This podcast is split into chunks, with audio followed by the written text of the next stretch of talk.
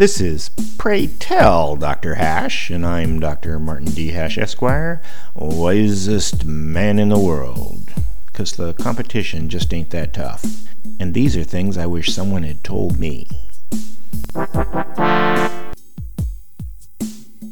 Today's topic Kayfabe.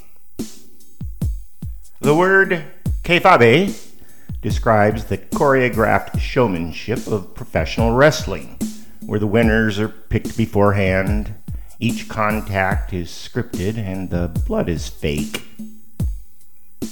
Kayfabe extends beyond the match itself, the pre and post confrontations, the interviews, and even the girlfriends.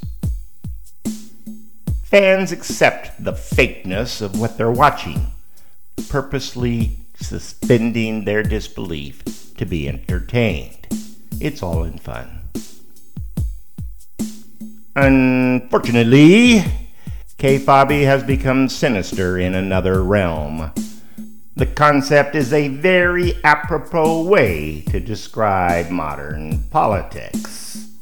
That everything we're watching is prearranged, every contact is scripted, and voting is meaningless.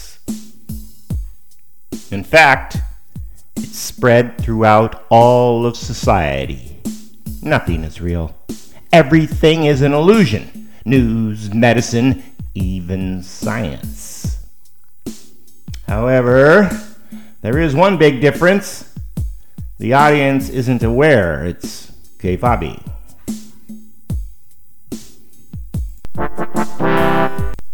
For more, see my website at martinhash.com.